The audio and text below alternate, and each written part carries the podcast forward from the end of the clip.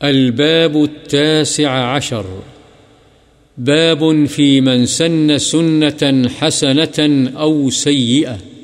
اس شخص کا بیان جو کوئی اچھا یا برا طریقہ جاری کرے۔ والذين يقولون ربنا هب لنا من أزواجنا وذرياتنا قرة أعين واجعلنا للمتقين إماما اللہ تعالی نے فرمایا اور وہ اللہ کے بندے ہیں جو کہتے ہیں کہ اے ہمارے رب ہمیں ایسی بیویاں اور اولاد عطا کر جو آنکھوں کی ٹھنڈک ہوں اور ہمیں متقیوں کے لیے پیشوا بنا۔ وجعلناهم أئمة يهدون بأمرنا۔ اور فرمایا اللہ تعالی نے اور بنایا ہم نے ان کو پیشوا، وہ ہمارے حکم کے ساتھ لوگوں کی رہنمائی کرتے ہیں۔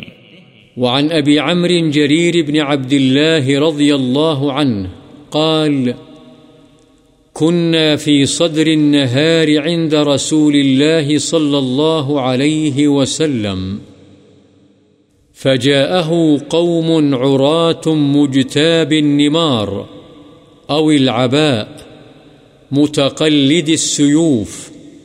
عامتهم بل كلهم من مضر.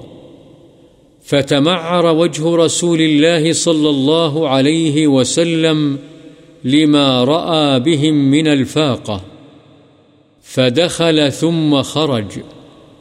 فأمر بلالا فأذن وأقام.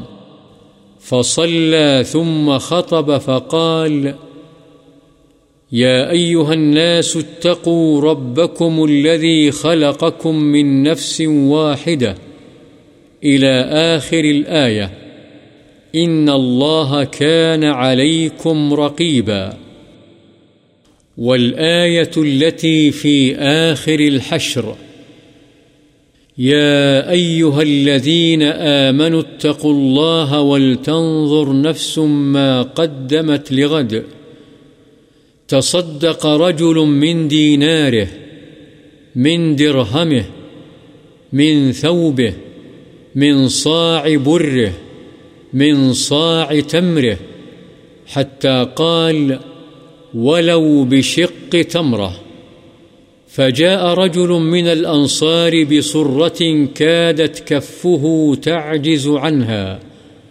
بل قد عجزت. ثم تتابع الناس حتى رأيت كومين من طعام وثياب. حتى رأيت وجه رسول الله صلى الله عليه وسلم يتهلل كأنه مذهبه فقال رسول الله صلى الله عليه وسلم من سن في الإسلام سنة حسنة فله أجرها وأجر من عمل بها من بعده من غير أن ينقص من أجورهم شيء ومن سن في الإسلام سنة سيئة كان عليه وزرها ووزر من عمل بها من بعده من غير أن ينقص من أوزارهم شيء رواه مسلم. قوله مجتاب النمار هو بالجيم، وبعد الألف باء موحدة، والنمار جمع نمرة، وهي كساء من صوف مخطط، ومعنى مجتابيها أي لابسيها، قد خرقوها في رؤوسهم، والجوب القطع، ومنه قوله تعالى وثمود الذين جابوا الصخر بالواد، أي نحتوه وقطعوه، وقوله تمعر هو بالعين المهملة، أي تغير، وقوله رأيت كومين بفتح الكاف وضمها، أي صبرتين. وقوله كأنه مذهبة هو بالذال المعجمة وفتح الهاء والباء الموحدة. قاله القاضي عياض وغيره. وصحفه بعضهم فقال مدهنة بدال مهملة وضم الهاء وبالنون. وكذا ضبطه الحميدي. والصحيح المشهور هو الأول. والمراد به على الوجهين الصفاء والاستنارة. حضرت ابو عمر جریر بن عبداللہ رضی اللہ عنہ روایت کرتے ہیں کہ ہم دن کے شروع میں رسول اللہ صلی اللہ علیہ وسلم کے پاس تھے کہ آپ کے پاس کچھ ایسے لوگ آئے جو ننگے بدن تھے اون کی دھاری دار چادریں یا کمبل ڈالے ہوئے تھے اور گردنوں میں تلواریں لٹکائے ہوئے تھے۔ ان کی اکثریت مدر قبیلے سے، بلکہ سارے ہی مدر سے تھے۔